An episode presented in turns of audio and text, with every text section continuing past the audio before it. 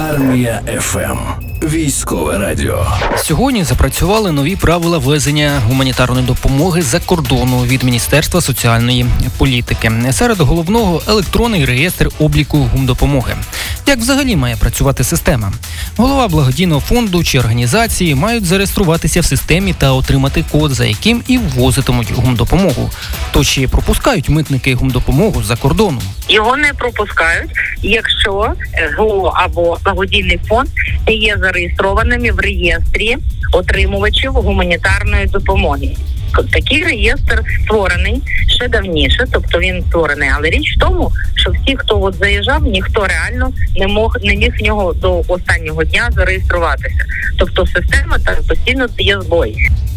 Це Марина, волонтерка, яка возить гумдопомогу і розповіла е, про складнощі для армії ФМ. Марина говорить, що і самі митники не встигли розібратися в системі, тому виходить так, що десятки автомобілів застрягли на кордоні. Я приїхала на митницю вночі, і ось починаючи з нуля, перестали оформляти гуманітарні грузи, от в частності машину пікап для військових, е, які йдуть спочатку на громадську організацію або на фонд. Якщо це лист е, запит на митну службу від е, державних установ, тобто це від військової частини, від центру комплектації підготовки, від поліції, від то вони проходять нормально. Раніше всю інформацію в такий реєстр вносила група при Мінсоцполітики. Але від сьогоднішньої ночі вносять голови організацій або уповноважені працівники.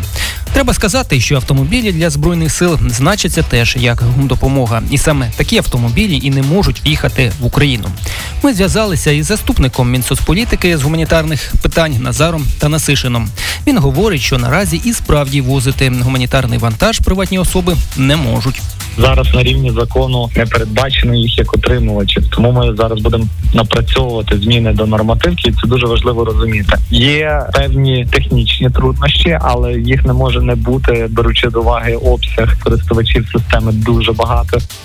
За словами заступника, організації продовжують реєструватися, а всі технічні моменти, коли не вдається зареєструватися, вирішуються. Станом на зараз зареєструвалося 394 організації. До цього їх було зареєстровано 1900. Ще один важливий момент це звіт, який відтепер будуть подавати організації, які завозять гуманітарну допомогу.